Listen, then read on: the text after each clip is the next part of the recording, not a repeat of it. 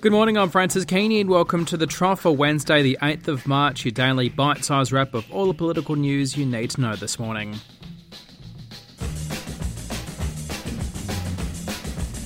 Debate has been reignited over possible plans for a super department similar to the Department of Homeland Security in the United States. Former officials have warned against the rehash proposal, which could see Peter Dutton, the Immigration Minister, take on more responsibilities at the expense of the Foreign Minister, the Attorney General, and the Justice Minister. According to Sky, ASIO, the AFP, and a majority of the members of the National Security Committee of Cabinet are also opposed to this. Peter Varghese, the former head of DFAT and the Office of National Assessments, says there'd be no compelling reason for such a radical change and that a super department wouldn't necessarily improve matters. The Prime Minister Malcolm Turnbull sidestepped a question on this yesterday in Indonesia. And the politics of such a move has the potential to be toxic as well. Samantha Maiden on Sky has quoted one minister who warned against promoting quote unquote a fascist like Peter Dutton. That's a pretty extraordinary thing, thing to say, even if the comment is off the record and unattributable. In the meantime, the New South Wales Police Association has also raised concerns about the prospect of the AFP taking the lead in counter terrorism operations following the Lindt Cafe siege. According to the Daily Telegraph, the association believes the move is a power grab and will put the New South Wales community at risk the state government says they've been given assurances that current arrangements will continue. As predicted, a battle is looming between the federal government and the oil and gas industry over the future of the petroleum resource rent tax. Revenue from the tax has dropped since 2012, and there's been a number of proposed changes ahead of the May budget. The Australian says a minimum rate of resource tax is being considered, a move being resisted by the industry.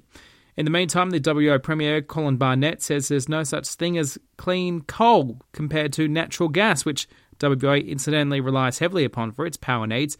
The comments put him on a collision course with some of his federal colleagues who have been spruiking super ultra critical coal fired power stations.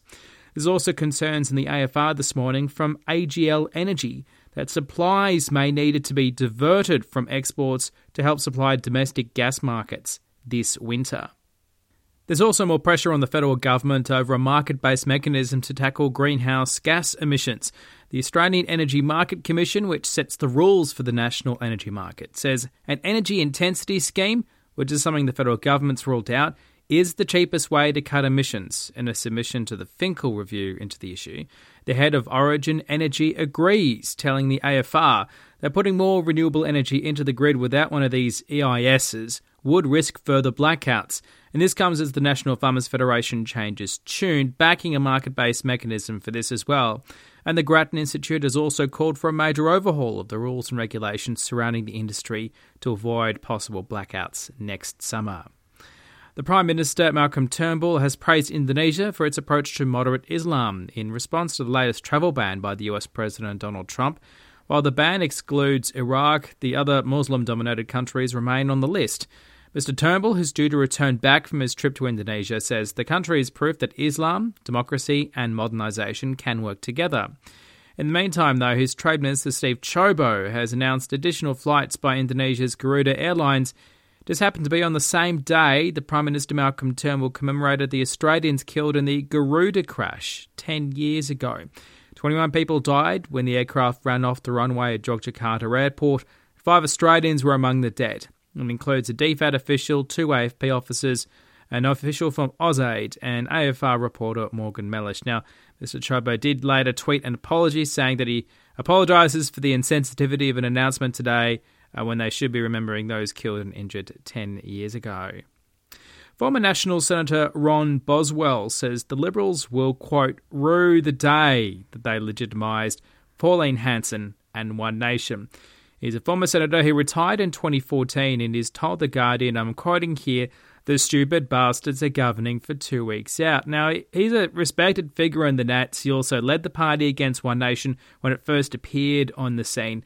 And it comes as Barnaby Joyce tells the ABARES conference in Canberra this week that if One Nation was running the country, Australia would go down the toilet. Now, Barnaby was saying, quote, this is not my kitchen rules, this is not dancing with the stars, this is running the country. Boswell also warned that One Nation's agenda would be bad for the bush. The Australian reports the Australian Transport Safety Authority is refusing to release documents about MH370 because they could damage the nation's relationship with countries like Malaysia, for instance. It's rejected a Freedom of Information request ahead of the third anniversary of the disappearance of the aircraft. And 7:30 on the ABC last night uh, raised criticism of the ATSB with the lengthy delays facing its investigations. The former SAS soldier at the centre of a court case against defence has criticised proposed new privacy laws involving veterans. The bill, which Labor is now having second thoughts about, would allow the Department of Veterans Affairs to disclose private information about an individual if it thought it was in the national interest. Trooper Evan Donaldson told AAP that the laws would silence those who speak out against maladministration.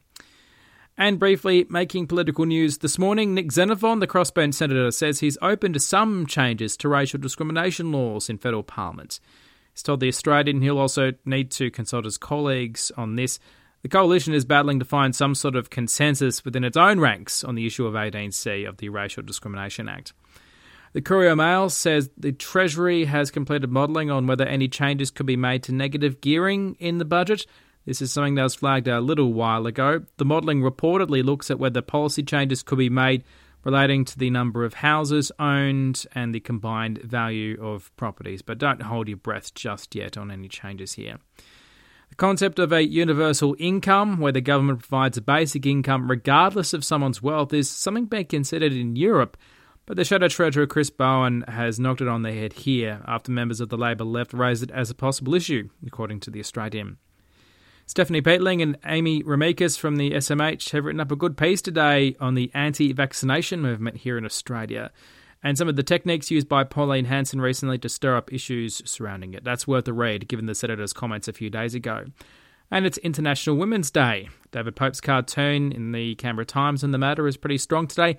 There's also a good opinion piece from the former Prime Minister Julia Gillard on the matter, focusing on the recent movie Hidden Figures, which you should go and see and watch. And all the presenters on ABC programs this morning and, and today are women, an issue that critics of the ABC have taken umbrage about for some reason today. The weather for Canberra today should be cloudy and a top of just 22 degrees. The Prime Minister Malcolm Turnbull returning from Indonesia. Bill Shorten has no plans at this stage. We have a few Senate committees today. Westpac will be the last bank fronting this housing committee into the big four banks. Brian Hartzer is going to be appearing this morning, followed by Stephen Munchenberg from the Australian Bankers Association. Also, another committee is looking at the fiasco surrounding the Bell Group scheme and claims that the Attorney General and the WA government colluded over this. There's also committees examining the future submarine program and carbon risk disclosure. I'm Francis Keany. Thanks a lot for your company this morning. If you like what you hear, please hit the subscribe button on iTunes or leave a review if you want. I'm on Twitter and on Facebook, and you can also look at our website, thetrough.com.au. Talk to you tomorrow.